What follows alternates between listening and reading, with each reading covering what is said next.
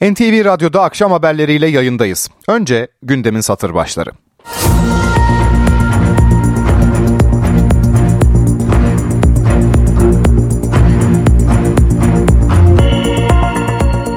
Siyasette tüm mesai 31 Mart'a odaklanmış durumda. Hem Cumhurbaşkanı Erdoğan'dan hem de CHP lideri Özgür Özel'den açıklamalar var. İyi Parti'dense yine bir istifa haberi geldi. İktidar ve muhalefetin seçim gündemiyle başlayacağız.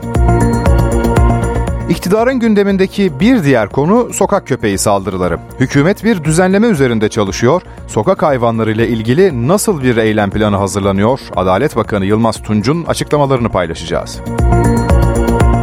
Botoks güzelleştirirken öldürebilir, olası bir hastalığın belirtisi gözden kaçabilir. Uyarı nörologlardan geldi, uzmanların açıklamalarını da mikrofona getireceğiz. Hava soğuyor, yağmur geliyor, kar da Trakya'dan giriş yapıyor. Meteorolojinin uyarıları var, onları da aktaracağız. Öne çıkan başlıklar böyle. Ben Ege Berk Kiraz, NTV Radyo'da akşam haberleri başlıyor.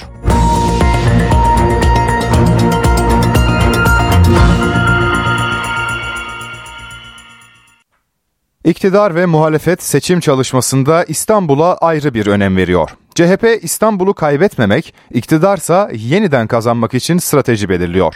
CHP Ekrem İmamoğlu'nun adaylığını dün resmen açıklamıştı. AK Parti ise ismi bir de il ve ilçe teşkilatlarına soracak. Temayül yoklaması pazar günü yapılacak. Cumhurbaşkanı Erdoğan'ın seçim mesaisiyle başlıyoruz. Aralık ayının sonuna doğru da biz birinci derecede büyük şehirlerimizin adaylarını açıklamaya başlayacağız. Bu arada tabii bazı illerin de adaylarını açıklayabiliriz. Cumhurbaşkanı Recep Tayyip Erdoğan tarih verdi. AK Parti Büyükşehir Belediye Başkan adaylarını bu ay sonunda açıklayacak. Bu ay içerisinde bazı illerin adayları da kamuoyuyla paylaşılacak. Merakla beklenen İstanbul adayı içinse Erdoğan pazar günü mega kentte temayül yoklaması yapacak.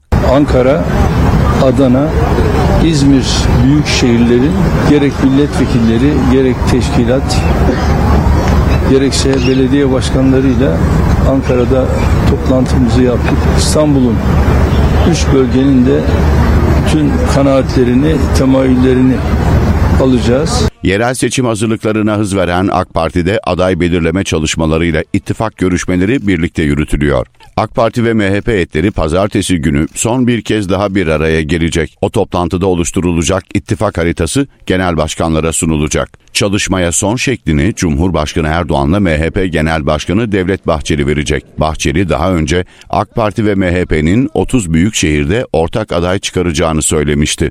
Edinilen bilgilere göre Adana'da AK Parti'nin aday çıkarması ve MHP'nin desteklemesi bekleniyor. Mersin ve Manisa'da ise MHP'nin adayına destek verilebilir. Bahçeli Erdoğan'a Güney Su jesti de yaptı. MHP'nin Cumhurbaşkanı'nın memleketi Güneysu'da belediye başkan adayı çıkarmayacağı bildirildi. AK Parti'de yeniden Refah Partisi, Hüdapar ve Büyük Birlik Partisi ile de görüşmeler sürüyor. Erdoğan'ın çarşamba günü görüştüğü yeniden Refah Partisi Genel Başkanı Fatih Erbakan, Akit TV yayınında Ankara, İstanbul ve İzmir ile ilgili bir görüş alışverişimiz oldu. Cumhurbaşkanı kritik bazı büyük şehirler için işbirliği yapmamızın faydalı olacağını ifade etti dedi. Muhalefet cephesi de hareketli. Cumhuriyet Halk Partisi'nde 4'ü büyükşehir, 10 ilin belediye başkan adayları belirlenmişti. Açıklama sonrası Genel Başkan Özgür Özel bugün İstanbul Büyükşehir Belediye Başkanı Ekrem İmamoğlu ile görüştü. Ayrıntıları alacağız. Telefon attığımızda başkentten NTV muhabiri Uğraş Bingöl var. Uğraş söz sende. Cumhuriyet Halk Partisi'nde yerel seçim ittifakı, e, yerel seçimler ve yönelik çalışmalar hız kazandı. Dün ardı ardına toplantı yapılmıştı. Hem MYK toplantısı hem de parti meclis toplantısı. O toplantıların ardından da 4 büyükşehir 6'sı il olmak üzere 226 yerde belediye başkanının da açıklamıştı.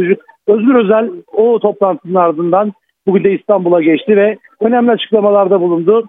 Özellikle e, Cumhuriyet Halk Partisi'nde şu andaki e, hakim görüş sandık ittifakı yani diğer partilerin seçmenleriyle bir gönül ittifakı, bir sandık ittifakı kurabilmek.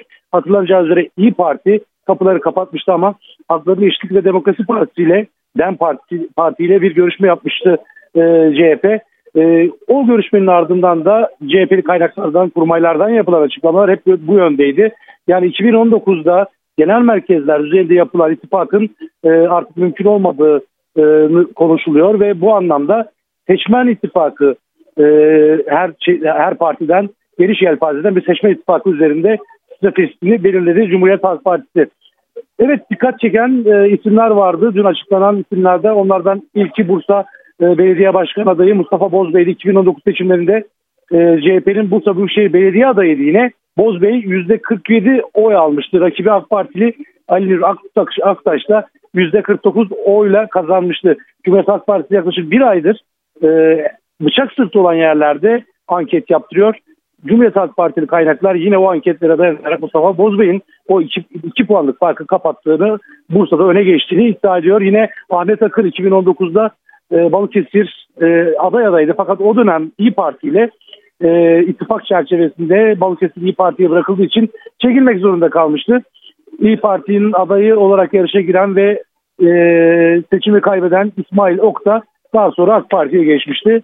E, yine Balıkesir'de de dikkat çeken detaylar bunlar. Ahmet Akın da Balıkesir'de yaklaşık bir yıldır e, yerel seçimlere e, çalışıyor.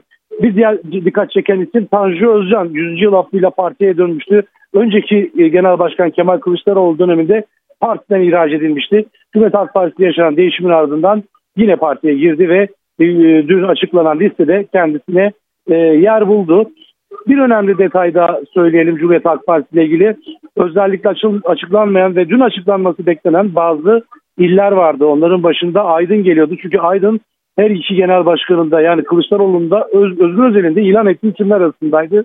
O isim açıklanmayınca dün acaba Aydın'da bir sorun mu var e, sorusu akıllara geldi ve kulislerde bu noktada hareketlenmişti. Yine Çerçioğlu'nun İzmir'e kaydırılabileceği konuşuldu ama CHP kaynakları bunu iddiaları yalanladı. Bugün CHP Grup Başkan Vekili e, Gökhan Günaydın da basın toplantısı yaptı ve bu iddiaları e, reddetti.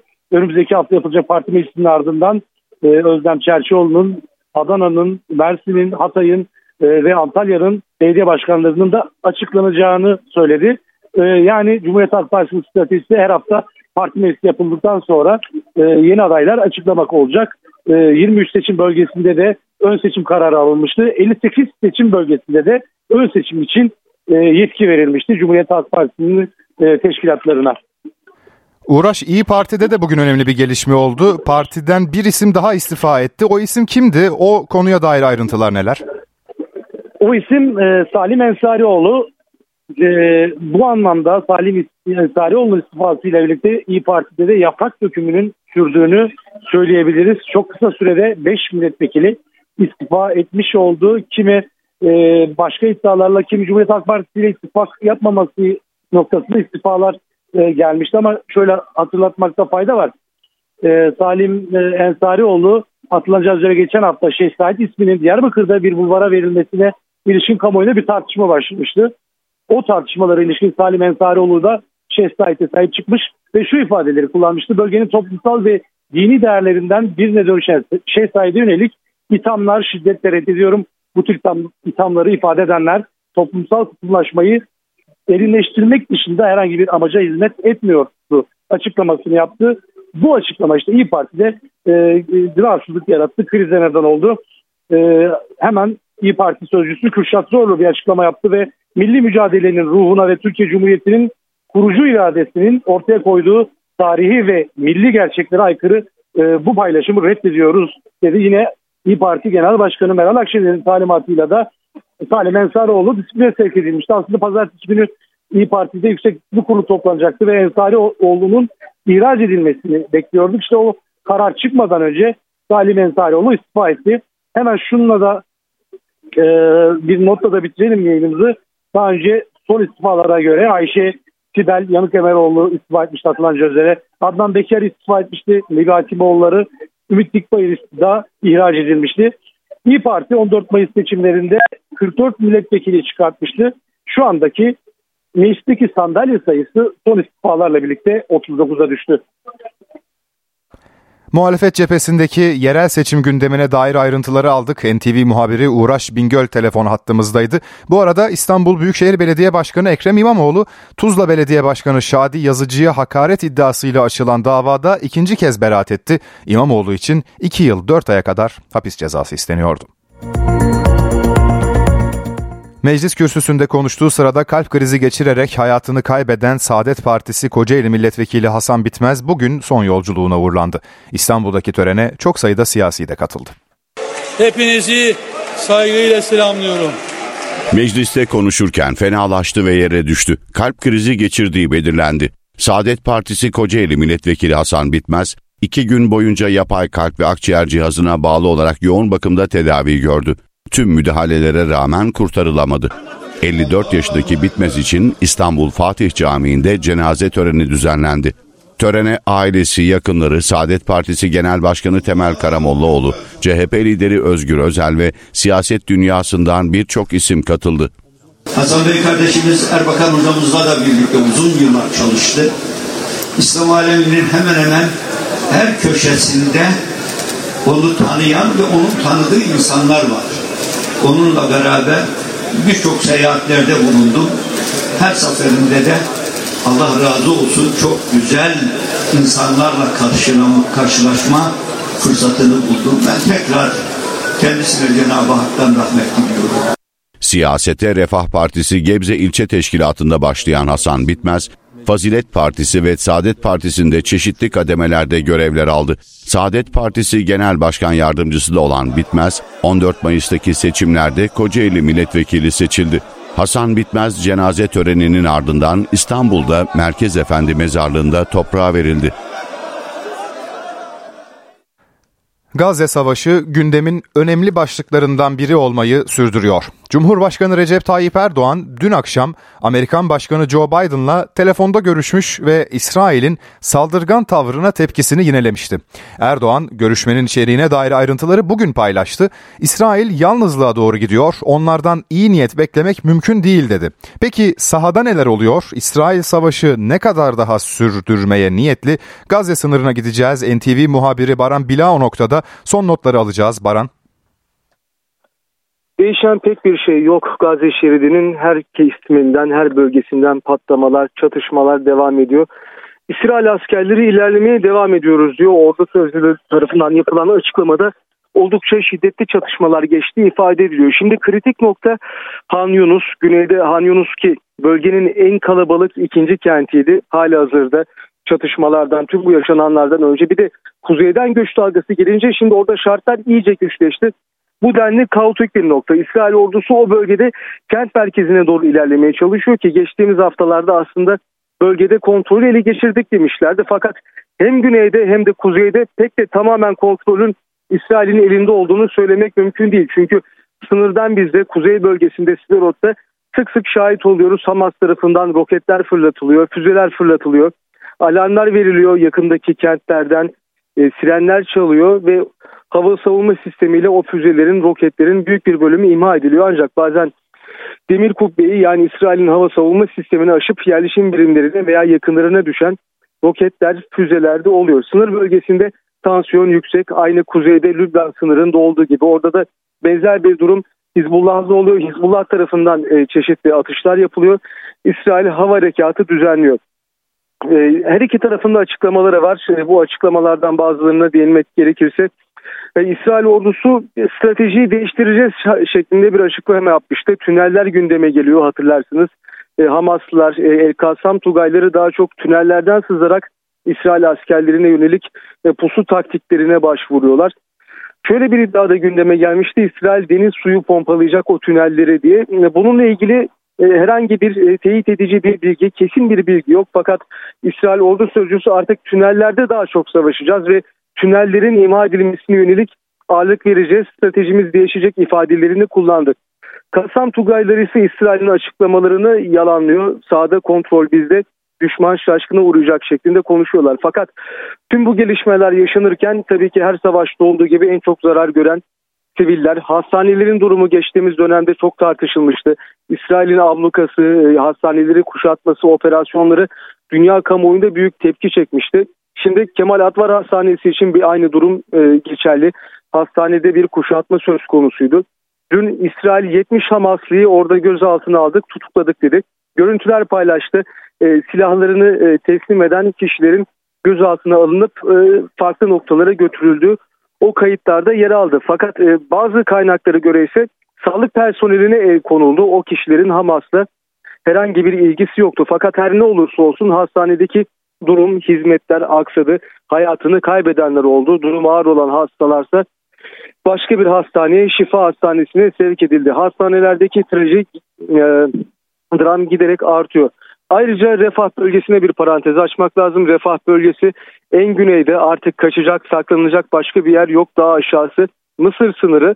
ve ancak bu bölgede bombalanmaya devam ediyor ve bu noktada da sivil can kayıpları meydana geliyor. Bölgede e, temiz suya ulaşmak, elektrik sağlamak, e, sağlıklı bir şekilde o hizmetlere ulaştırmak ve e, sağlık hizmetleri sağlamak çok zor. E, hemen hemen her bölge enkazla dolu ve o enkazlar arasında yakınlarını arayanlar zaman zaman kameralara yansıyor. Ayrıca bugün Cuma günü e, Mescid-i Aksa ve çevresi yine gerginde bir anlamda yaşananları bir protesto niteliği de taşıyor. Mescid-i Aksa ve çevresinde yaşananlar.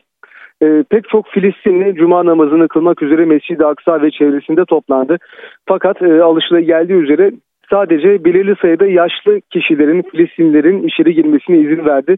İsrail Emniyet Güçleri e, herhangi bir gerekçe gösterilmedi içeri giremeyenlere. Yani aslında keyfi bir uygulama olduğunda söyleyebiliriz. Çünkü herhangi bir kotadan bahsedilmiyor, yaş sınırından bahsedilmiyor. Örneğin hani 200 kişi girebilir, 100 kişi girebilir. Böyle bir açıklama yapılmıyor. Ee, bir üst aramasında da şüpheli bir bulguya rastlanmamasına rağmen geri dönün deniyor. Hal böyle olunca tansiyon gerilim artıyor. Yine benzer bir durum söz konusu oldu. Bu sefer daha geride şöyle bir 100-200 metre e, geride cuma namazını kılıyordu burada bulunan kişiler. O esnada bir gerginlik yaşandı. Anadolu Ajansı'nın e, foto muhabiri Filistinli bir gazeteci e, polis tarafından uzaklaştırıldı önce bölgeden. Çekim yapmaması istendi. E, tansiyon yükseldi ve sonrasında e, bu kişi yere yatırıldı. Arka arkaya darp edildi. Herhangi bir şüpheli durum yoktu. Herhangi bir provokasyonu yoktu. Ambulansla hastaneye kaldırıldı.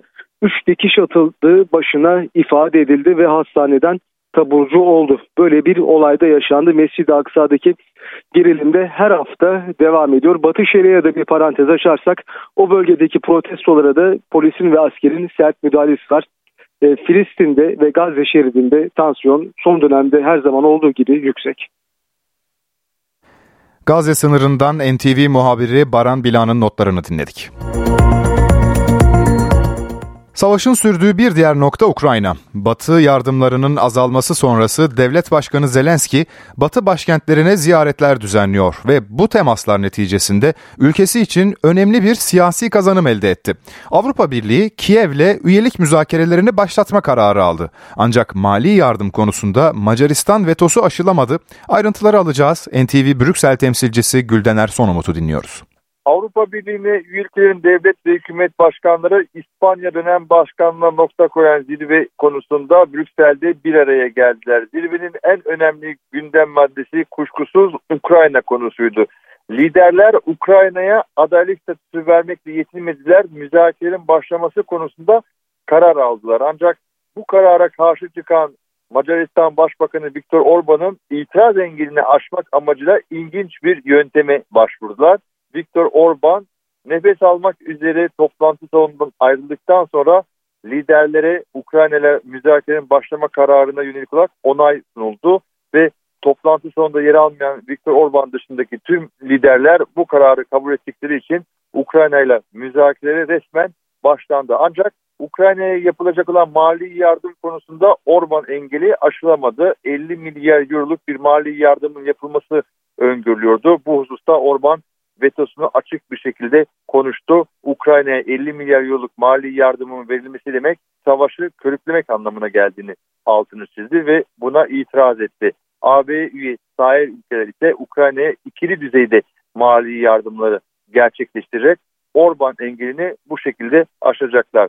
Viktor Orban Ukrayna ile müzakerenin başlaması karşılığında Avrupa Komisyonu'ndan 10 milyar euroluk birinci mali yardım paket desteğini aldı. Avrupa Komisyonu özellikle Macaristan'da temel hak ve özgürlükler konusunda yaşanan sorunlardan dolayı Macaristan'ın ekonomisini canlandırmak amacıyla ortaya konulan mali yardım paketini dondurmuştu. Veto sayesinde, veto tehdidi sayesinde bu paketin bir dilimi en azından serbest bırakılmış oldu. Ukrayna AB üye olur mu? Henüz bilinmez. Ancak AB yetkilileri bir şekilde Ukrayna'ya siyasi desteklerini yenilemiş oldular. Gülener Sonumut, NTV Radyo, Brüksel.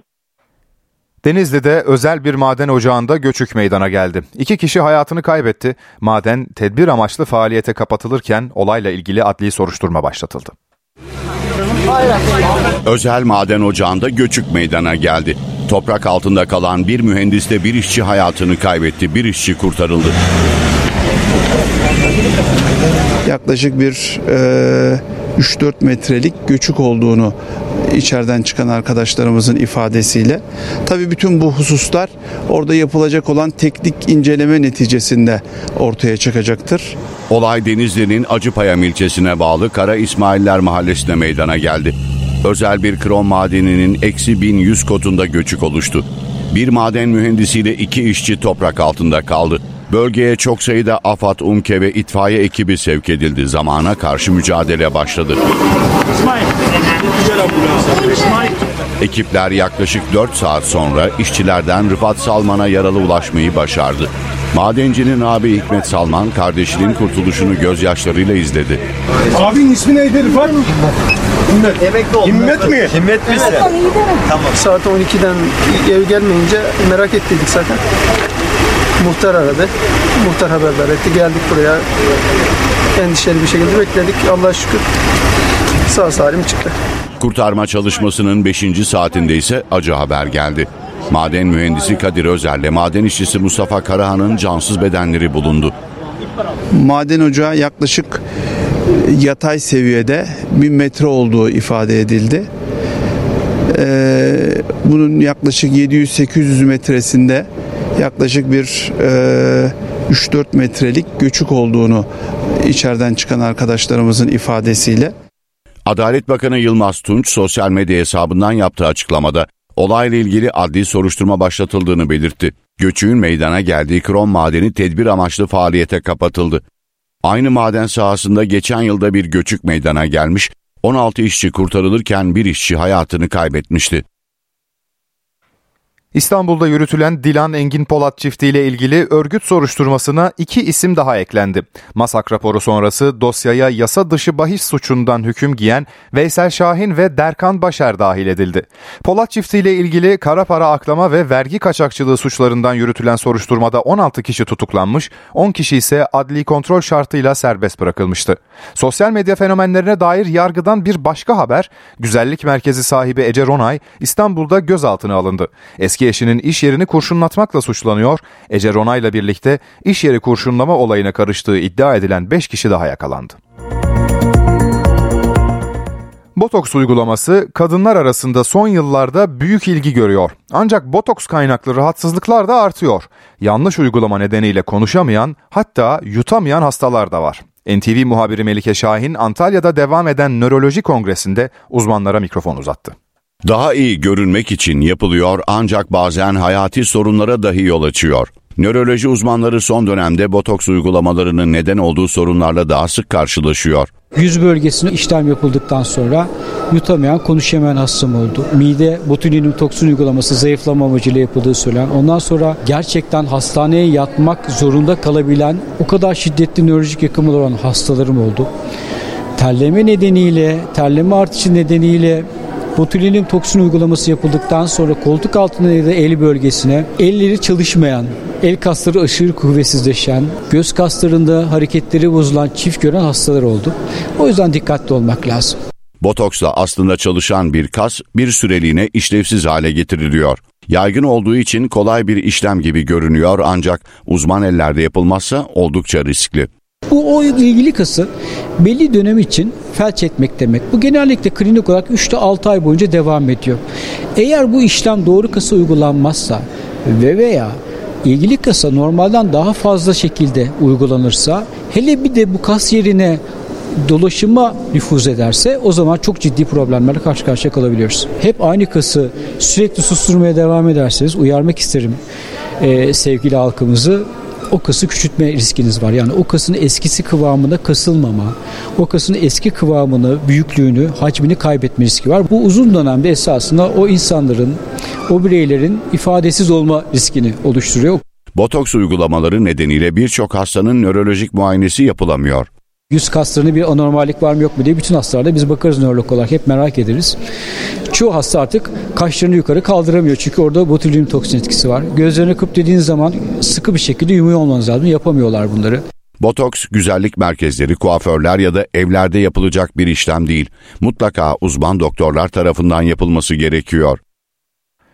Marmara Denizi deniz anası istilası altında. Sebebi ise hava sıcaklıklarının mevsim normallerinin üzerinde seyretmesi, deniz kirliliği ve kıyılardaki tahribat. Bu durum canlı çeşitliliği için tehdit oluşturuyor ortama işte yol yapmak, park yapmak amaçlı, liman yapmak amaçlı e, taş, beton veya işte e, yapay bir e, madde koyduğunuzda bunların larvaları kendilerini oraya sabitleyip gelişimlerini sürdürebiliyorlar. Normalinde orada deniz anası gelişimi söz konusu olamayacakken deniz anası gelişmeye başlıyor. Marmara Denizi'nin de su sıcaklığı normal üzerinde seyredince bunların üreme metabolizmaları da hızlanıyor. Marmara Denizi'ndeki kirlilik canlı çeşitliliğini de etkiliyor. Hamsi, sardalya, uskumru gibi stokları üzerinde çok ciddi bir baskı yaratıyor. Suyun üzerinde gördüğümüz deniz anaları buzdağının görünen kısmı. Biz yapmış olduğumuz çalışmalarda asıl bolluğu 10 metre ve derinlerde gördük. Balık tutamadıklarını belirten olta balıkçıları da Marmara Denizi'ndeki kirliliğin artmasından şikayetçi.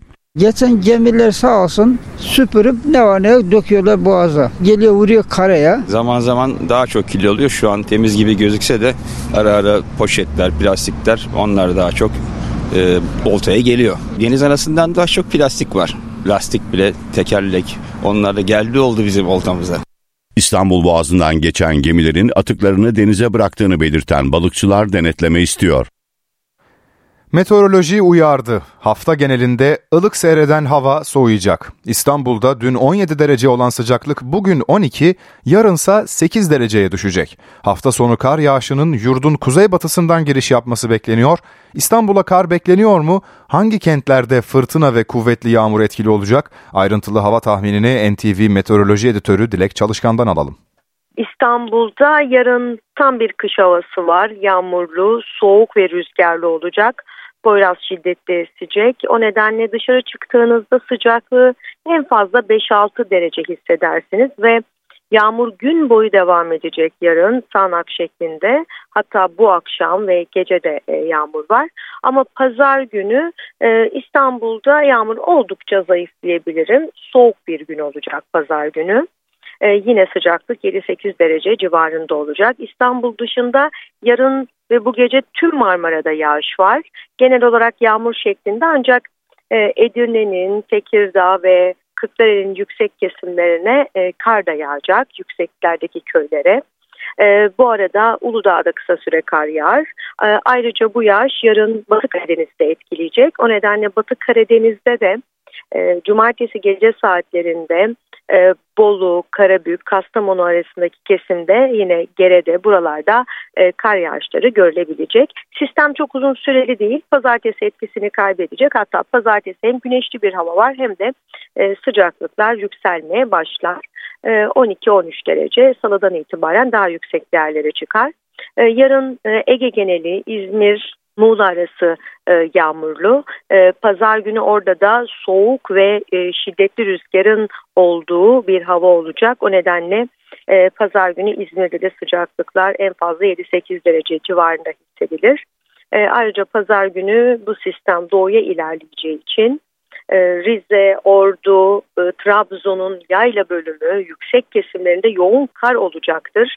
E, pazar günü yaylaya çıkacakları uyaralım. Çünkü cumartesi orada güzel bir hava var, ılık bir hava var ama pazar günü birden kar bastıracak ki sahiller de şiddetli bir yağış olacak.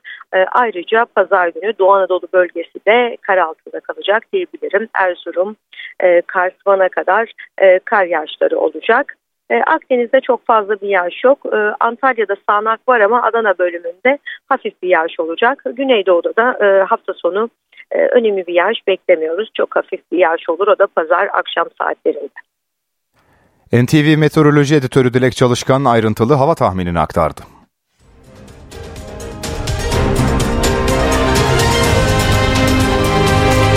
NTV Radyo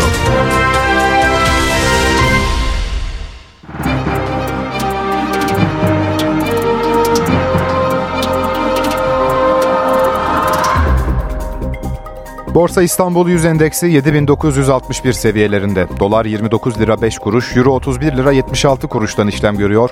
Euro dolar paritesi 1.09. Ons altın 2034 dolarda. Kapalı çarşıda gram altın 1900 liradan, çeyrek altın 3222 liradan satılıyor. Brent petrolün varil fiyatı ise 77 dolar.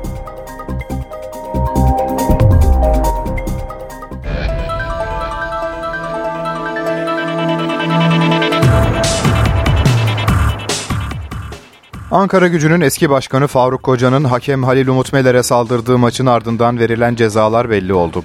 Talimatlara aykırı hareketi, müsabaka hakemine yönelik saldırısı, tehdidi ve sebep olduğu saha olayı nedeniyle 5 yıl hak mahrumiyeti cezası alan Faruk Koca, 3 yılı aşan cezalar sebebiyle sürekli hak mahrumiyeti cezasına çarptırıldı.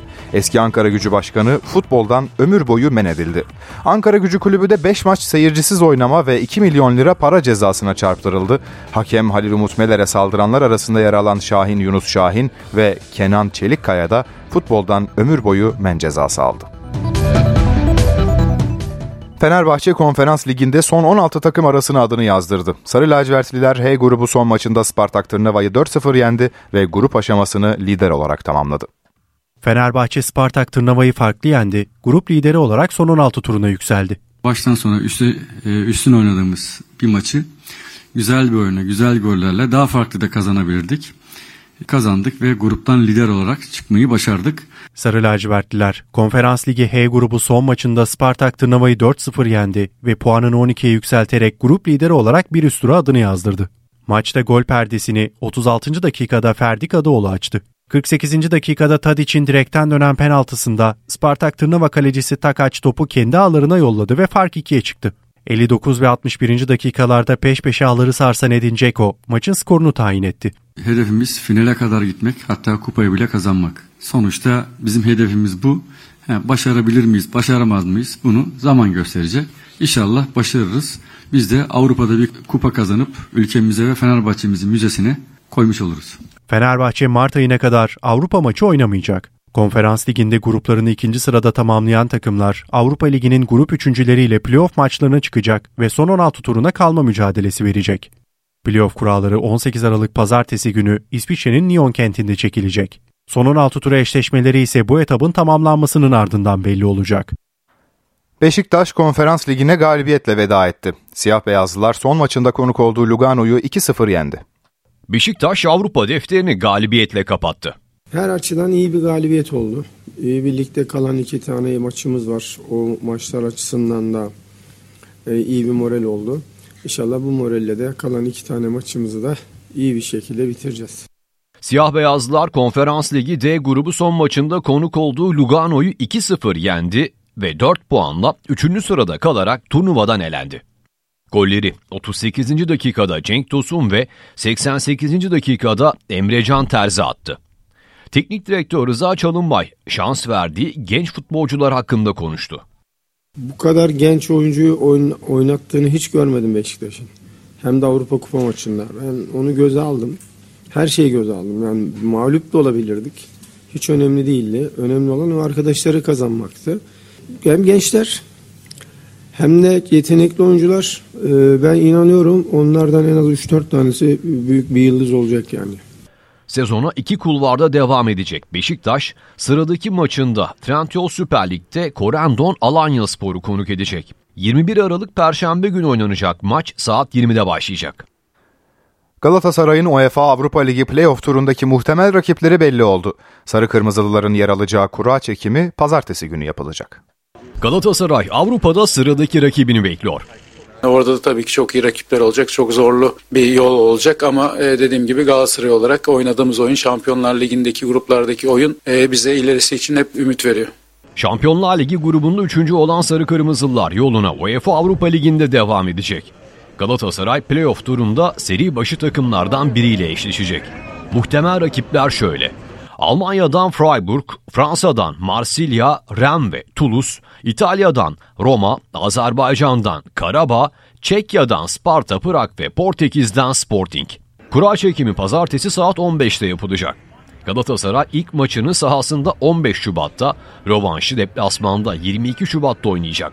Avrupa Ligi'nde tekrardan e, Galatasaray'ın e, yıllar önce kazandığı gibi e, belki tekrar finale gidebilmek, tekrar finale oynayabilmek şu andaki hedefimiz bu. Playoff turunu geçecek takımlar son 16 turuna yükselecek.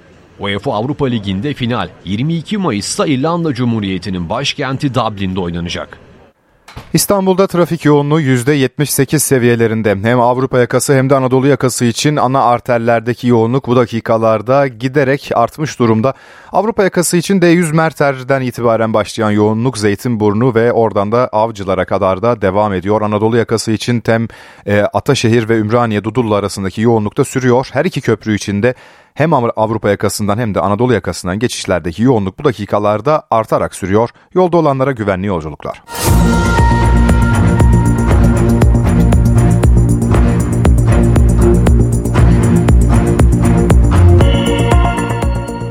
NTV Radyo'da gelişmeleri aktarmayı sürdürüyoruz. İsrail'in Gazze saldırılarının 70. günündeyiz. Mescid-i Aksa ve çevresini abluka altında tutan İsrail güçleri gazetecilere sert müdahalede bulundu. Anadolu Ajansı foto muhabiri Mustafa Haruf yerde tekmelenerek İsrail polisi tarafından darbedildi. Anadolu Ajansı foto muhabiri Mustafa Haruf görev sırasında İsrail şiddetini yaşadı. Filistinli gazeteci olay sırasında çekim yapıyordu. Mescidi Aksa'ya giremeyen Filistinlilerin sokakta kıldığı namazı görüntüleyen Haruf, İsrail polisinin müdahalesiyle kenara çekildi. Aldığı darbeler sonucu yere düşen Haruf, İsrail güçleri tarafından arka arkaya tekmelendi. O anlarda çevrede yaşanan panikte kameralara yansıdı. Okey, okey, okey.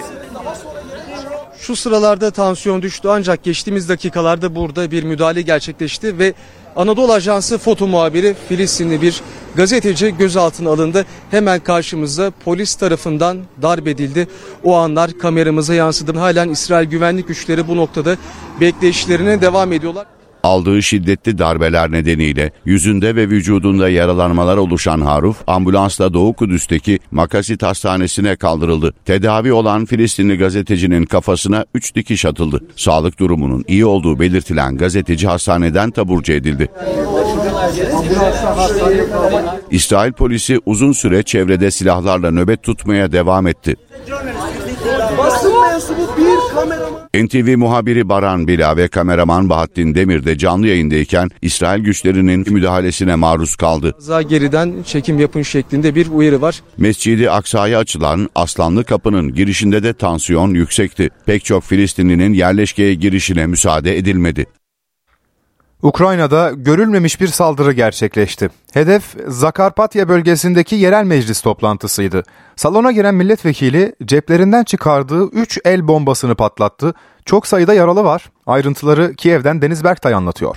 Bu olayın meydana geldiği yer Ukrayna'nın güneybatısında bulunan ve Macaristan ve Slovakya sınırlarında yer alan Zakarpatya ili. Zakarpatya ilinde e, Krevkitska diye bir köy var. Köy meclisinde bu olay meydana geliyor ve e, köy meclisinde bugün bir e, toplantı yapılırken ve e, muhtarın yetkileri, muhtara verilecek, e, muhtara yapılacak, onun maaşına yapılacak zam konusu tartışılırken e, köy meclisinin üyelerinden biri ayağa kalkıyor ve e, muhtara e, savaş şartlarında %50 e, maaşına zam yapılmasının yanlış olduğunu söylüyor. Tartışmalar büyüyor ve bu kişi bir dakika bir şey söyleyebilir miyim, bir şey söyleyebilir miyim diyor birkaç kez ve daha sonra ayağa kalktıktan sonra cebinden 3 tane el bombası çıkartıyor ve bunları sırayla e, yere atıyor. Zaten görgü tanıklarının da söylediği üzere ve görüntülerden de zaten anlaşıldığı üzere ilk başta bunları yere atarken hiç kimse bunun yere hani bu kişinin yere ne attığının orada ne olup bittiğinin farkında bile değil. Fakat daha sonra el bombaları patlayınca tabii çok büyük bir paniğe neden oluyor. Ve köy meclisinin zaten 26 üyesi var ve e, yaralanan sayısı da 26. Yani köy meclisi e, üyelerinin hepsi yaralanmış bu olayın sonucunda. Ölü yok fakat bu 26 kişiden 6'sının e, durumunun ağır olduğu bildiriliyor ve ağır yaralananlardan biri de bu el bombalarını patlatan kişi. El bombalarını patlatan kişi bu arada Ukrayna'da iktidardaki Halkın Hizmetkarı Partisi'ne üye. Bu kişinin köy muhtarıyla aralarında bazı sorunların olduğu, önceden de bazı sorunların olduğu bildiriliyor ve e, bu e, olayın failinin şu anda durumunun ağır olduğu, komada olduğu bildiriliyor ve kendisi hakkında hem Ukrayna İç Güvenlik ve İstihbarat Teşkilatı olan SBU tarafından dava açılmış durumda. Yani e, terör e, eylemi olarak nitelendiriliyor bu olay. E, Ukrayna İç Güvenlik Teşkilatı tarafından. Diğer taraftan Ukrayna polisi de Ukrayna Emniyet Müdürlüğü de yasa dışı silah bulundurmak suçlamasıyla dava e, açtı. E, olayla ilgili incelemeler şu anda devam ediyor. Gazeteci Deniz Berktay Kiev'den bildirdi. Yerel seçime 3,5 ay var. Siyasette tüm mesai 31 Mart için yapılıyor. AK Parti ve MHP heyetleri son toplantısını pazartesi günü yapacak. Cumhurbaşkanı Erdoğan da pazar günü İstanbul adayı için temayül yoklaması yapacak. Aralık ayının sonuna doğru da biz birinci derecede büyük şehirlerimizin adaylarını açıklamaya başlayacağız. Bu arada tabii bazı illerin de adaylarını açıklayabiliriz. Cumhurbaşkanı Recep Tayyip Erdoğan tarih verdi. AK Parti Büyükşehir Belediye Başkan adaylarını bu ay sonunda açıklayacak. Bu ay içerisinde bazı illerin adayları da kamuoyuyla paylaşılacak. Merakla beklenen İstanbul adayı içinse Erdoğan pazar günü mega kentte temayül yoklaması yapacak. Ankara, Adana, İzmir büyük şehirlerin gerek milletvekilleri gerek teşkilat gerekse belediye başkanlarıyla Ankara'da toplantımızı yaptık. İstanbul'un üç bölgenin de bütün kanaatlerini, temayüllerini alacağız. Yerel seçim hazırlıklarına hız veren AK Parti'de aday belirleme çalışmalarıyla ittifak görüşmeleri birlikte yürütülüyor. AK Parti ve MHP heyetleri pazartesi günü son bir kez daha bir araya gelecek. O toplantıda oluşturulacak ittifak haritası genel başkanlara sunulacak. Çalışmaya son şeklini Cumhurbaşkanı Erdoğan'la MHP Genel Başkanı Devlet Bahçeli verecek. Bahçeli daha önce AK Parti ve MHP'nin 30 büyük şehirde ortak aday çıkaracağını söylemişti. Edinilen bilgilere göre Adana'da AK Parti'nin aday çıkarması ve MHP'nin desteklemesi bekleniyor. Mersin ve Manisa'da ise MHP'nin adayına destek verilebilir. Bahçeli Erdoğan'a Güney Su jesti de yaptı. MHP'nin Cumhurbaşkanı'nın memleketi Güneysu'da belediye başkan adayı çıkarmayacağı bildirildi. AK Parti'de yeniden Refah Partisi, Hüdapar ve Büyük Birlik Partisi ile de görüşmeler sürüyor. Erdoğan'ın çarşamba günü görüştüğü yeniden Refah Partisi Genel Başkanı Fatih Erbakan, Akit TV yayınında Ankara, İstanbul ve İzmir ile ilgili bir görüş alışverişimiz oldu. Cumhurbaşkanı kritik bazı büyük şehirler için işbirliği yapmamızın faydalı olacağını ifade etti dedi. Cumhuriyet Halk Partisi dün 4 Büyükşehir Belediye Başkanı adayını ilan etmişti. Genel Başkan Özgür Özel bugün o isimlerden biri olan İstanbul Büyükşehir Belediye Başkanı İmamoğlu ile bir araya geldi. CHP ile işbirliğini reddeden İyi Parti'de ise bugün bir istifa daha oldu. Ekrem Başkanı İstanbullulara emanet ediyorum. Cumhuriyet Halk Partisi 4'ü büyük şehir olmak üzere 227 seçim çevresinde adaylarını açıkladı. Parti Meclisi İstanbul Büyükşehir Belediye Başkanı Ekrem İmamoğlu ile Ankara Büyükşehir Belediye Başkanı Mansur Yavaş'ın adaylıklarını onayladı. Özel bu karardan bir gün sonra Saraçhane'de İmamoğlu'nu ziyaret etti. Halkımızdan 5 yıl daha görev izni alacağımıza inanıyoruz. Aydın Büyükşehir Belediye Başkanı Özlem Çerçioğlu'nun da yeniden adaylığının ilan edilmesi bekleniyordu. Ancak beklenen olmadı. Kulisler hareketlendi. Çerçioğlu'nun İzmir'e kaydırılacağı iddiası yüksek sesle dillendirilirken özel tartışmaya son noktayı koydu. Sayın Başkanı bizzat aradım. Sizi de denk statüdeki illerle birlikte açıklamak istiyoruz dedim. Sayın Özlem Çerçioğlu'nun da onayıyla bu şekilde açıklama yapmayı doğru bulduk. CHP'nin İyi Parti'ye götürdüğü işbirliği teklifi reddedilmişti. Özel bu konuda da dikkat çeken bir mesaj verdi. Siyasette hiçbir ihtimal tamamen sıfırlanmaz. Biz öyle olmaması için çok gayret sarf ettik. Üzerimize ne düşerse sarf etmeye devam edeceğiz. 81 ilde kendi adaylarıyla seçime girme kararı alan İyi Parti'dense istifa ve görevden alma haberleri peş peşe geliyor. CHP ile yerel seçimde işbirliği yapılmasından yana olan Genel Başkan Yardımcısı Ece Güner istifa etmiş, Ahmet Zeki Üçoksa görevden alınmıştı. Şeyh Said tartışmaları sürerken sosyal medyadan yaptığı değerimizdir paylaşımı nedeniyle disipline sevk edilen İstanbul Milletvekili Salim Ensarioğlu da İyi Parti'den istifa etti. 14 Mayıs seçimlerinde 44 milletvekili çıkaran İyi Parti'nin meclisteki sandalye sayısı 39'a düştü. Son dönemde çocukların ard arda başıboş köpeklerin saldırısına uğraması bu sorunun yeniden tartışılmasına yol açtı. Tespitlere göre Türkiye'de yaklaşık 3 milyon başıboş köpek bulunuyor. Cumhurbaşkanı Recep Tayyip Erdoğan'ın talimatı sonrası bu konuda yeni bir düzenleme hazırlığı var. Adalet Bakanı Yılmaz Tunç o düzenlemeye dair bilgi verdi. Sahiplenilmeyen hayvanların uyutulacağı iddialarını yanıtladı Son zamanlarda özellikle e, çocuklara, yaşlılara yönelik saldırıları hep beraber e, ülkenin değişik yerlerinde gördük.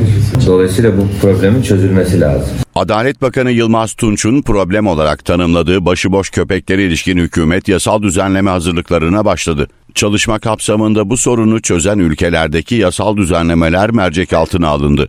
En son e, Cumhurbaşkanı Yardımcımız Sayın Cevdet Yılmaz'ın başkanlığında bir toplantı gerçekleştirmiştik. Çözülmesi lazım. Artık sokaklarda yürüyemez hale geldi insanlar. Bakan Tunç, sahiplenilmeyen hayvanların uyutulacağı iddialarına da yanıt verdi. Bu seçenektir diyemiyoruz şu anda. Bu tartışma aşamasında. Barınakların sayısının bir kere artırılması lazım. Bunu çözen ülkelerdeki uygulama nasıl çözülmüş ona bakmak lazım. Ankara'dan bir kez daha başıboş köpek saldırısı haberi geldi. 9 yaşındaki Mehmet Dinç bisiklete binerken başıboş bir köpeğin saldırısına uğradı. Köpekten kendini korumak için uğraşan çocuğu çevreden yetişen vatandaşlar kurtardı. Çocuk ayağından hafif şekilde yaralandı. Futbol dünyasının ünlü isimlerini hayali fon yaratarak milyonlarca dolar dolandırdığı iddia edilen eski bankacı Seçil Erzan'ın tahliye talebi reddedildi. Mahkeme bugün tutuklu iki sanık Seçil Erzan ve Ali Yürüğün tahliye başvurusunu görüştü. Heyet talebi geri çevirdi. Bir sonraki duruşma 12 Ocak'ta görülecek. Seçil Erzan'ın 216 yıla, diğer sanıklarınsa 65 yıla kadar hapsi isteniyor. İddianamede 19 mağdurun 45 milyon dolardan fazla parasının kaybedildiği öne sürülüyor. Davada ikisi tutuklu, 7 sanık yargılanıyor. İstanbul Kadıköy'de istediği şarkıyı çalmayan müzisyen Cihan Aymaz'ı bıçaklayarak öldüren Mehmet Caymaz'ın müebbet hapis talebiyle yargılanmasına başlandı. Sanık savunmasında istek parça talebinde bulundum. Bağırıp sen kimsin linç ederiz dediler. Üzerime gelince bıçağımı savurdum. Öldürmek istemedim. Nefsi müdafada bulundum dedi. Mehmet Caymaz'ın tutukluluk halinin devamına karar veren mahkeme duruşmayı erteledi. Özel güvenlik görevlisi Türkiye'de en çok aranan meslek grubu. Peki bu mesleğin tercih edilmesindeki sebep ne? NTV muhabirim Tuana Çiftçi hem özel güvenlik adaylarına hem de Güvenlik Eğitimcileri Derneği Yönetim Kurulu Başkanı Cem Orçun'a sordu. Atış serbest. Bravo. İş istihdamı da geniş olduğundan dolayı tercih etmeyi düşündüm. İş olanağının fazla olduğunu düşünüyorum ve e, güvenlik her zaman gerekli bir şey. Türkiye İşçi Kurumu talep gören meslekleri açıkladı. Buna göre Ocak-Kasım döneminde en çok aranan iş özel güvenlik görevlisi oldu. Yeni çalışan arayışları artıyor. Ee, bu işin bir boyutu EYT'nin devreye girmesiyle birlikte kurumsal yapılarda çalışan ve emekliye hak etmiş arkadaşlar e, emekliliklerini istediler. Onlardan kaynaklanan büyük bir boşluk daha oluştu. Sirkülasyon çok fazla. Büyük beklentilerle bu işe başlayan arkadaşlarımız e, hem maaş hem özlük hakları nedeniyle tatmin olamadıkları zaman bırakıp başka seçenekleri zorluyorlar. O zaman da sanki işe giriş çıkışlar, iş hareketliliği, istihdam hareketliliği e, çok yüksekmiş gibi gözüküyor. Özel güvenlik görevlisi olabilmek için eğitimler alınıyor, ardından da sınavlara giriliyor. Ortalama maaş asgari ücrette 25 bin lira arasında değişiyor. Burada güvenlik tedbirleri, e, yangın, istediğimiz gibi silah eğitimleri, atış gibi. E, ben silahlı özel güvenlik eğitim alıyorum. Birçok ders alıyoruz. Daha önce polis olmak istiyordum. E, kısmet olmadı. E, ne bileyim üniforması beni çok etkiliyor. Yaklaşık iki hafta bir zaman içerisinde çok da ağır olmayan bir eğitim ve bunun sonunda da işte sertifika sahibi oluyor ve e, görev yapmaya hak kazanıyorlar. Bu konunun yetersiz olduğunu biliyoruz ve yetkili yetkililerle de görüşülüyor. Onlar da bunu yeniden düzenliyorlar zaten. İşkur verilerine göre özel güvenlik görevlisini satış danışmanı, turizm ve otelcilik elemanı, garson, konfeksiyon işçisi, reyon görevlisi gibi meslekler takip ediyor. Türkiye genelindeki konut satışlarında geçtiğimiz ay sert düşüş yaşandı. Bir önceki yılın aynı dönemine göre %20 gerileme var. Kredili satışlarda düşüş ivmesi de sürüyor. Konut satışları Kasım ayında hızlı düştü. Merkez Bankası'nın faiz artışları ve kredi kanallarındaki daralmayla birlikte konut satışlarında gerileme devam ediyor. Kasım ayında 93.514 konut satıldı. Bu oran geçen yıla göre %20,6 daha düşük. Satışlar Ekim ayında da yıllık bazda %8,7 gerilemişti. Kredili satışlardaki sert düşüş Kasım ayında da devam etti. Bu dönemde kredili satışlar %68,5 azaldı. 5245 konut kredili satıldı. Yani satılan her 100 konuttan yalnızca yaklaşık 5'i krediyle alındı. Bu sayı Ekim ayında 5577, Eylül'de 8446, Ağustos'ta 16375 adetti. Konut satışlarında ilk sırada 15.187 adetle İstanbul yer aldı. İstanbul'u 8.250 konut satışıyla Ankara, 5.105 adetle İzmir takip etti. En az konut satışı 52 konutla Hakkari, 57 konutla Ardahan ve 73 konutla Gümüşhane'de gerçekleşti. Öte yandan yabancıların konuta ilgisi de düşmeye devam ediyor. Yabancılara yapılan konut satışı %61,5 azalarak 2342 olarak gerçekleşti. En fazla satışsa 637 adetle Ruslara yapıldı. Rusları 234 konutla İran, 128 konutla Ukrayna ve 117 konutla Kazakistan vatandaşları takip etti. NTV Radyo İsrail'in Gazze'ye saldırıları Filistin davasının sembolü olarak görülen kefiyeye ilgiyi artırdı. Dünyanın dört bir yanında Gazze'ye destek gösterilerinde kefiye takılıyor. Filistin'deki fabrika siparişlere yetişmekte zorlanıyor. Filistin lideri Yaser Arafat kefiyesiz dolaşmıyordu.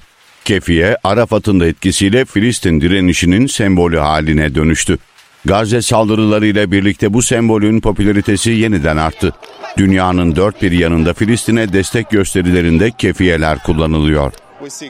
Genel olarak çatışmalarda semboller önemli bir rol oynar. Kefiye de öyle. Kefiye de Filistin kültürünü ve mirasını sembolize ediyor. Dünyanın dört bir yanındaki gösterilerde insanların Filistinlilere özgürlük ve bağımsızlık sağlanmasına destek vermek için kefiye taktığını görüyoruz. Kefiye direniş demek. Sömürgeciliğe karşı insanların mücadelesini sembolize ediyor. Bu sömürgecilik nedeniyle insanlar topraklarını, tarihlerini ve kültürlerini kaybediyor. Filistin davasının sembolü olan kefiyenin Filistin topraklarındaki tek fabrikasında da bugünlerde yoğun bir mesai var. Batı Şeria'daki fabrikanın online satışlarında patlama yaşandı. Ayda 5000 kefiye üretim kapasitesine sahip fabrika siparişlere yetişmekte zorlanıyor. Filistinli şair Rami El Aşık ise kefiye dövmesi yaptırmaya karar verdi. Gazze Savaşı başladıktan sonra kefiye dövmesine sahip olmam gerektiğini düşündüm. Bu benim için çok doğal ve güzel. Fransa ve Almanya'da ise polislerin kefiye takanları sorguladığı ve ceza verdiği yönünde haberler geliyor. Bu ülkelerde Gazze Savaşı'nın başında Filistin yanlısı gösterilere izin çıkmamıştı. Alman polisinin kefiyeleri topladığı yönünde de haberler var. Siyah beyaz desenli kefiye ilk olarak 1950'de Filistin askerlerinin Ürdün askerlerinden ayırt edilebilmesi için kullanılmıştı. Van'da 3 yıl önce çığ felaketinde 42 kişi hayatını kaybetmişti. Bu acı olay sonrası sıkı önlem alınıyor. AFAD kış boyunca sahada çalışarak riskli noktaları belirliyor ve çığ haritası hazırlıyor. Böylece vatandaşların tehlikeli bölgelerden uzak durması sağlanıyor. Metrelerce karda özenle çalışıyor, çığ tehlikesi olan noktaları tespit ediyorlar. Çığın taç kısmı yani kopma noktası, birikme noktası ve topuk kısmı. Bunların hepsini belirledik. Yani sistem üzerinde belirledik ki vatandaşlarımız veya da kamu kurumunda çalışan personellerimiz o bölgeden geçerken bu sistemi kullanarak bu haritalara bakarak ona göre yol haritasını belirlemesi. 3 yıl önce Van Bahçesaray Karayolu'nda 42 kişinin hayatını kaybettiği çığ felaketinin ardından sıkı önlem alınıyor. Bu kapsamda AFAD koordinesinde 16 kişilik ekip oluşturuldu. Çığ tehlikesini belirleme ve izleme komisyonu üyeleri dağlık alanlarda çalışma başlattı. Ekip kar tabakalarında ölçüm yapıyor, kristalleşme oranı ve katmanlar arasındaki ısı farkını tespit ediyor. Karın sertlik derecesi ve katman büyüklüğü gibi parametreler inceleniyor. Böylece şehrin çığ haritası çıkarılıyor ve riskli görülen bölgelerle ilgili önceden önlem alınması sağlanıyor. İki yıldır bu çığ izleme ve belirlemesi komisyonu oluşturduktan sonra örnek veriyorum Bahçesaray ilçemizde geçen sene irili ufaklığı da olsa e, kayan e, kar tabakasını hesaba kattığımızda yaklaşık 80 tane çığın meydana geldiğini gördük. Ama bizim almış olduğumuz bu tedbirlerden dolayı herhangi bir can ve mal kaybına sebebiyet verilmedi. 2, 3, Şu ana kadar 4000 çığ yatağı belirlendi. Çalışmalar kış boyunca sürecek ve çığ haritası güncellenecek. 6 Şubat depreminden en çok etkilenen noktalardan Malatya'da bir depremzede üniversite öğrencisiyle arkadaşı enkaz dinleme cihazı geliştirdi. Cihaz kolay taşınabilmesi sayesinde her enkaza ulaşabilecek, düşük maliyeti nedeniyle de çok sayıda üretilebilecek. Kurtarma ekipleri dinleme cihazı sayesinde depremde mucize kurtuluşlara imza attı. Depremzede üniversite öğrencisi enkaz dinleme cihazı geliştirdi. Avuç içine sığan cihaz depremlerde daha fazla kişiye ulaşılmasını amaçlıyor. Eğer ihtiyaç olursa bize bundan binlerce gerekecek ve yüksek maliyetli bir cihazdan binlerce adet üretebilmek ne yazık ki zor. Biz de bu yüzden bunun maliyetini de düşük tutarak çalışabilecek ve binlerce e, arama kurtarma yetkisine ulaştıracak bir cihaz düşündük. İzmir Yüksek Teknoloji Enstitüsü Elektrik Elektronik Mühendisliği 4. sınıf öğrencisi Atakan Aydın, Kahramanmaraş merkezli depremlere Malatya'da yakalandı. Depremden sonra okul arkadaşı Gülce Aksu ile bir proje hazırladı. İki arkadaş depremde enkaz altında kalanlara ulaşabilmek için dinleme cihazı geliştirdi. Düşük maliyetli, kolay taşınabilen enkaz dinleme cihazı 20 dolara mal oldu. 300 gram ağırlığındaki cihaz titreşim ölçümü yaparak enkaz altında canlı olup olmadığını belirlemeyi amaçlıyor. Cihaza takılan kulaklıkla titreşim dinlenebiliyor. Yeterli bir finans kaynağı olursa bundan binlerce adet üretime başlayabiliriz hatta. Depremi yaşamış biri olarak da bu tarz cihazların yüksek adette ve kolay erişebilir olması ne kadar önemli olduğunu biliyorum. Projelerine Yaşama Ses Ver adını veren öğrenciler, cihazın çok sayıda üretilmesini ve özellikle afet sonrası ilk 72 saatte daha çok sayıda kişinin kurtarılmasını sağlamak istiyor. Öğrenciler cihazı arama kurtarma uzmanı olmayanların da kullanabilmesi için basit şekilde tasarladı. İngiltere'de Prens Harry telefon dinleme davasını kazandı.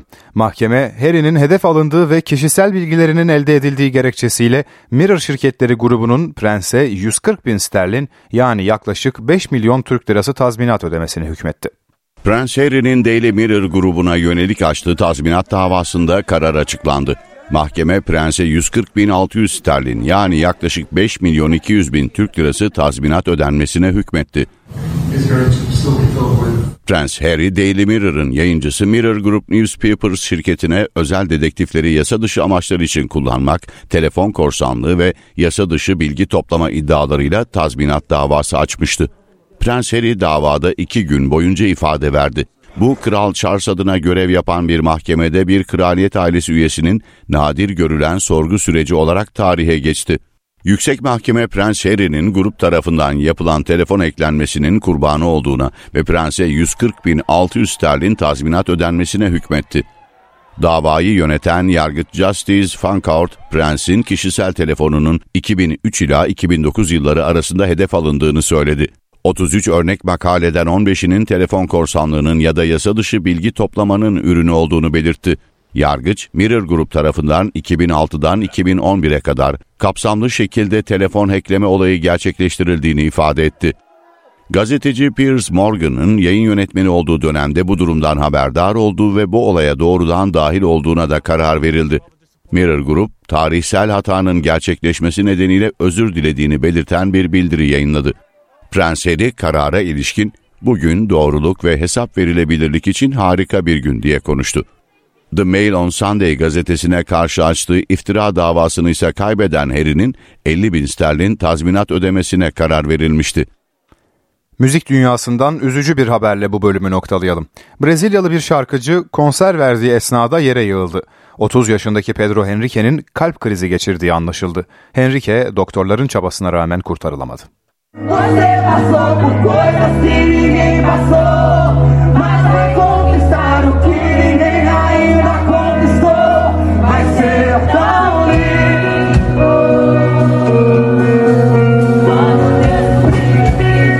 Sahnede duygusal şarkılarından birini söylüyordu. Bir anda yere yığıldı. İnanılmaz olay Brezilya'nın Feira de Santana kentinde meydana geldi. 30 yaşındaki şarkıcı Pedro Enrique sahnede grubunun önünde şarkı söylerken yere yığıldı. Kalp krizi geçirdiği öğrenilen müzisyen bütün çabalara rağmen kurtarılamadı. Yaşanan bu sarsıcı anlar sadece konser alanındaki seyircileri değil, internet yayınından da konseri takip edenleri büyük bir şoka uğrattı. Kalabalık olan biteni şaşkınlık içinde izlerken sahnedeki grup arkadaşları şarkıcının yardımına koştu. Pedro Enrique hemen yakınlardaki bir sağlık merkezine götürüldü. Bütün müdahalelere rağmen burada hayatını kaybetti.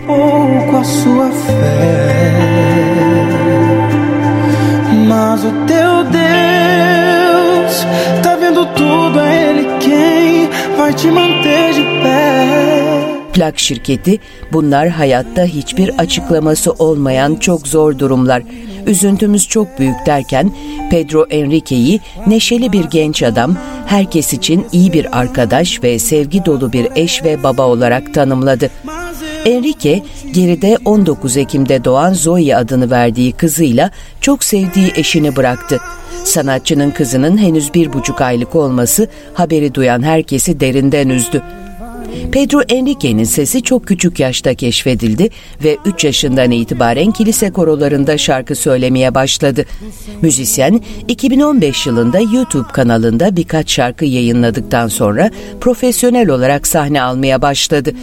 Bir plak şirketiyle anlaşma imzalamayı başaran Enrique 2019'da ilk şarkısını piyasaya sürmüştü. Seu amor é grande, sempre acolhe os seus. Quando mal me tocar, ao meu Deus eu clamarei.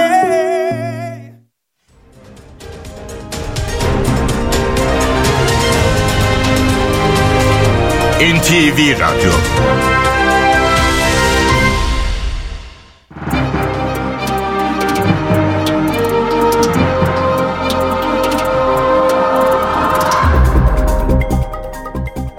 Borsa İstanbul 100 endeksi 7986 seviyelerinde. Dolar 29 lira 5 kuruş, Euro 31 lira 75 kuruştan işlem görüyor. Euro dolar paritesi 1.09. Ons altın 2037 dolarda, kapalı çarşıda gram altın 1903 liradan, çeyrek altın 3227 liradan satılıyor. Brent petrolün varil fiyatı 76 dolar.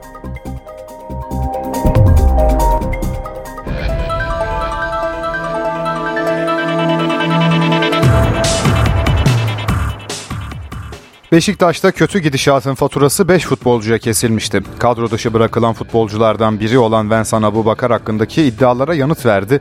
Kamerunlu golcü bu takımda sözleşmeli olduğum her dakika boyunca tüm eforumu ve konsantrasyonumu verdim dedi. Sosyal medya üzerinden açıklamada bulunan Abubakar bu sezon içinde herhangi bir saç ekim tedavisi yaptırmadım. Kulüpteki kimseye karşı disiplinsiz bir davranışta da bulunmadım. Kulüp durumu yeniden değerlendiriyor ifadelerini kullandı. Galatasaray'a Sergio Oliveira'dan kötü haber geldi. Portekizli orta sahanın göğüs kasında kopma tespit edildi. Kulüp yaptığı açıklamada sakatlığın bireysel kuvvet çalışması sırasında meydana geldiğini ve tedavi sürecinin başladığını duyurdu. 31 yaşındaki futbolcunun sahalardan 3-4 hafta uzak kalması beklenirken sağlık ekibinin ameliyat kararı alması halinde dönüş süresi bir ayı geçebilir. Real Madrid forması giymek için gün sayan Arda Güler bireysel antrenmanlarına devam ediyor. Milli futbolcunun yarınki Villarreal maçında da sahada olması beklenmiyor. 18 yaşındaki milli futbolcunun yanı sıra Carvajal, Camavinga ve Vinicius Junior da takımdan ayrı bireysel olarak çalışmalarını sürdürdü.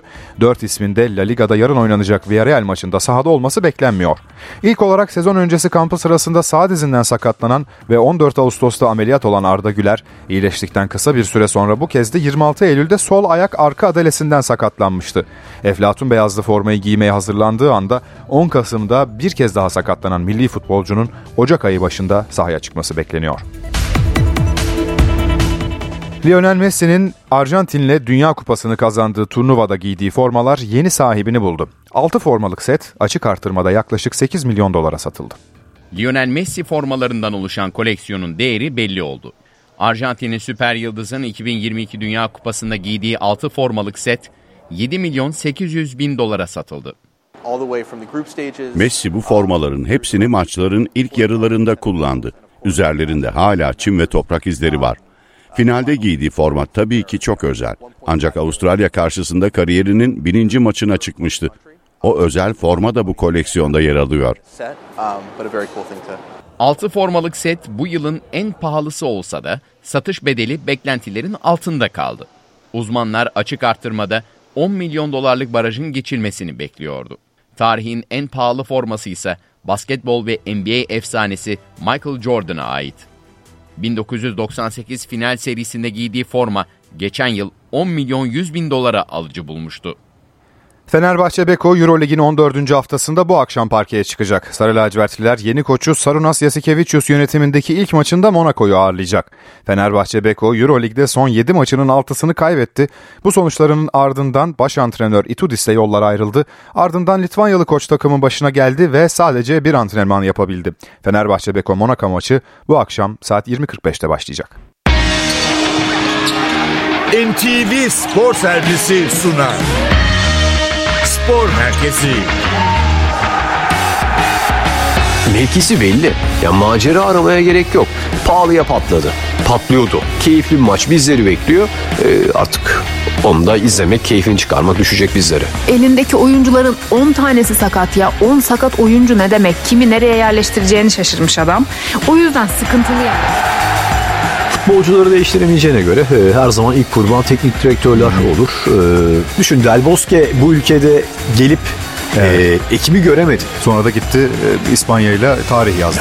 E, Türkiye'de e, teknik direktörü göndermek çok kolay. Dediğim gibi a- teknik direktör değişikliğinin sayısına, takımına, gününe asla şaşırmıyor. Elbette ki ağır bir mağlubiyet ve onun ardından konuşmak elbette ki çok zor. Ama orada işiniz takımı yönetmek ve daha sonrasında konuşmaksa e, basın mensuplarında yani bizim işimiz de orada oturup o soruları sormak ve neden sonuç ilişkisini kurup insanlara aktarabilmek. Sen ben kalkıp oturup 4-2-3-1, 4-3-3, 4-4-2, 4-5-1 hepsini konuşuruz. İşte oyunda da dizeriz oynatırız. Tamam ama bizim görmediğimiz, bilmediğimiz yani türlü türlü oyunlar var işin içinde. Spor Merkezi hafta içi her gün 19.15'te NTV Radyo'da.